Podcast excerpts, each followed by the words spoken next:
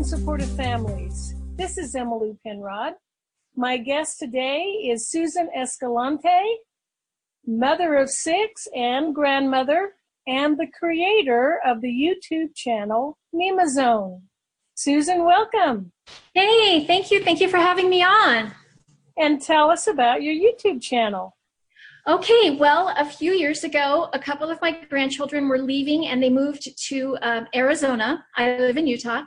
And they were really little, and I thought, oh, I'm not going to do the things I would like to do with them. And I would really like one of the things would be reading with them or reading to them.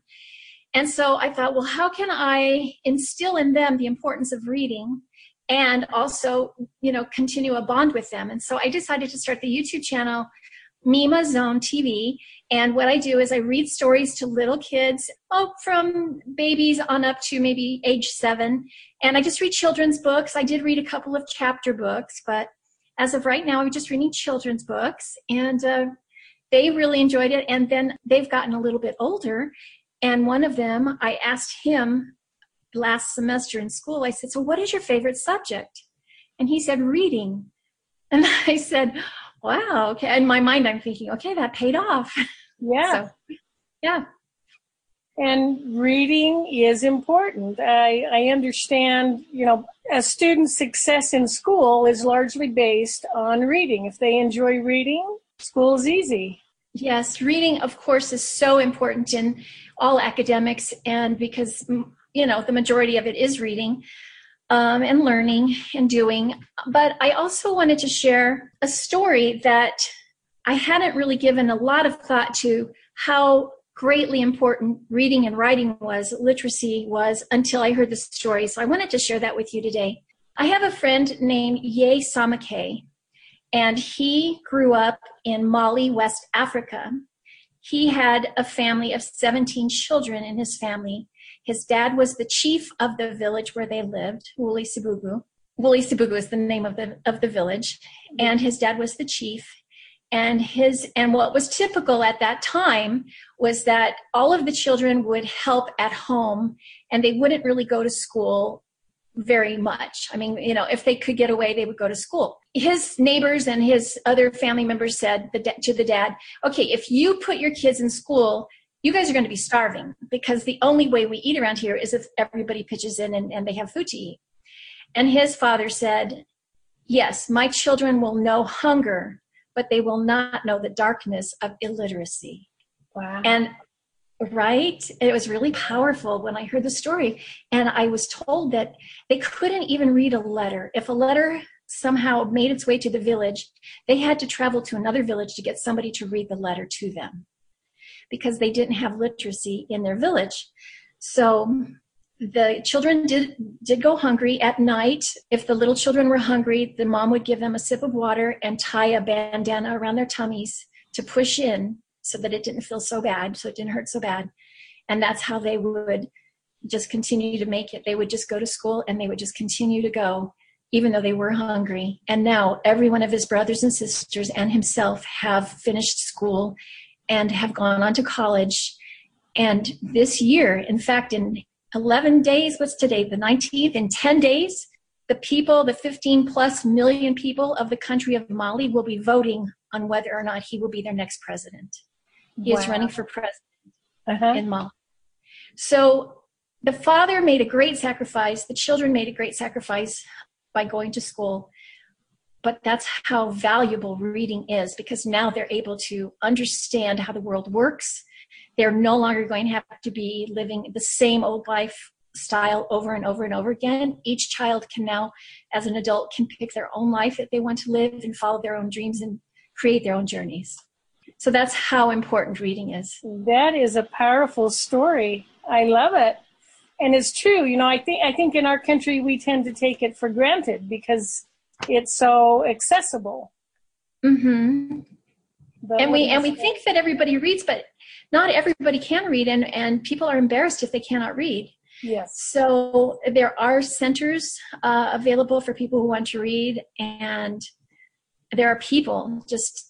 You know how Mr. Rogers, Fred Rogers, yes. you know how his mom always said, whenever there's a crisis or an emergency or anything bad happening, look around for the helpers And so that's how it is right now. There are always helpers around that will help people read if they will just not be embarrassed about the stigma of not reading because even if you're you know even if you're an adult and you can't read it would still be better for a person to humble themselves enough to ask for help and to learn how to read than to spend the rest of their life without being able to read.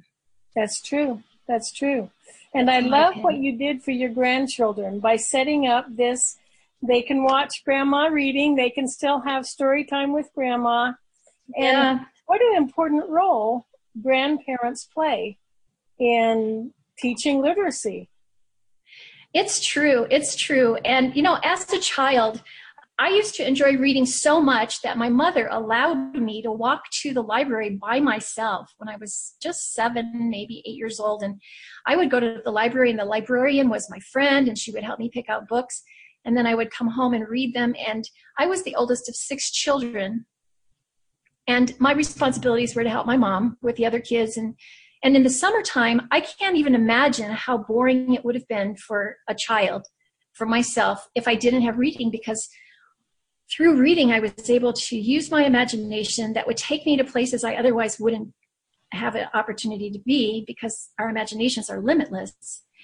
And I also, and I know that you work with families uh, with children that have special needs, and I believe that storytelling and reading and sharing and helping them use their imagination will help them also to just like like when I was a kid, just you know, take me away somewhere. Let me have an opportunity to experience something through the eyes of somebody else. It's true. It does. It does make a difference. And having someone read to them too. Uh-huh. Starts instills that love of reading, that love of learning. When I was in Boise, I was attending uh, last October. I attended Women's Ignite International uh, Convention, and somebody approached me afterwards and asked if I would consider reading books for people who were homebound. And I had never thought of that before. I haven't done that yet because I just, quite frankly, don't have the time right now. But that's an, you know, but people that are homebound would also like to have somebody come by and read for them just because it breaks up the sameness of every day oh, being yes. exactly so um, so if anybody's hearing us talk right now and they have an inspiration to read to somebody who's homebound or somebody who could really uh, appreciate, you know, somebody who's rehabilitating or somebody who could appreciate just having an opportunity to hear something different than they normally hear. That that would be awesome if they could follow that. A, a wonderful way to give back to the community. You bet, you bet. Reading is amazing. I know you created your YouTube channel for your grandchildren, but I'm assuming it's available for anyone? Yes, it is available to everyone. I've um, actually had people um, in South Korea, Canada, United Kingdom. Those are my top three countries right now people that are watching my YouTube channel. Um, and plus, the, the United States is number one, and then the other three that I mentioned. So I think that the people in South Korea might be listening to it and watching it so that they can learn how to speak English. Yes. I'm not sure. So there's that added bonus for that. It is uh, it is available everywhere, and and I have a I have a Facebook page for the Mima Zone channel, and I have the YouTube channel. I have a Twitter, and I also have Instagram. So it, it's available. In fact, if you Google Mima's Zone, M I M A Z O N E, it'll come up. So it's pretty easy to find. Yeah, just Google me. Well, that's great. So you've raised six children. You're a grandmother now. Do you have any advice for parents? Yes, I have a couple of tips that really have helped. As okay, so I was the oldest sister, and then I, I'm a mom and a grandma. And one of the most valuable things that I have learned along the way is that when it's bedtime, to have a bedtime routine because I have been around other families and they just kind of let their kids run crazy until they fall asleep on the floor wherever they happen to be. I'm like, that doesn't seem to work as well. The kids would wake up and they're not as rested. So, so I think that one of the most valuable things we can do for our children is teach them how to fall asleep and stay asleep so that they can get a sound sleep so that they're refreshed and, and empowered to do the all the tasks that they, they need to do the next day. And so yes, bedtime routine that's my that's my main important thing that i like to share with people and i'm assuming that part of that bedtime re- routine is reading bedtime well, it is. It is in our family. Uh, I know some people like singing, so they like. Will you sing a song to me before I go to sleep, or can we sing a couple of songs? So whatever that happens to be, but you know, brushing teeth, washing face, maybe shower and bath, whatever whatever the parents determine is the bedtime routine and then just as the children approach that time of day and they know that this is happening and this is happening and this is happening every day it's the same and then when it's time to go to sleep they already are in the mood of relaxing and ready to just put their head on the pillow and and they feel loved and they're going to go to sleep yes i've also heard it referred to as sleep hygiene it's just part of the that routine that's wonderful that's wonderful well, well, yeah. Susan, thank you so much for joining us and sharing what you're doing. It's my pleasure. Thank you for inviting me, and I'm really happy to be able to to be with you today. Thank you so much. All right. You have a great day. Thank you. You too.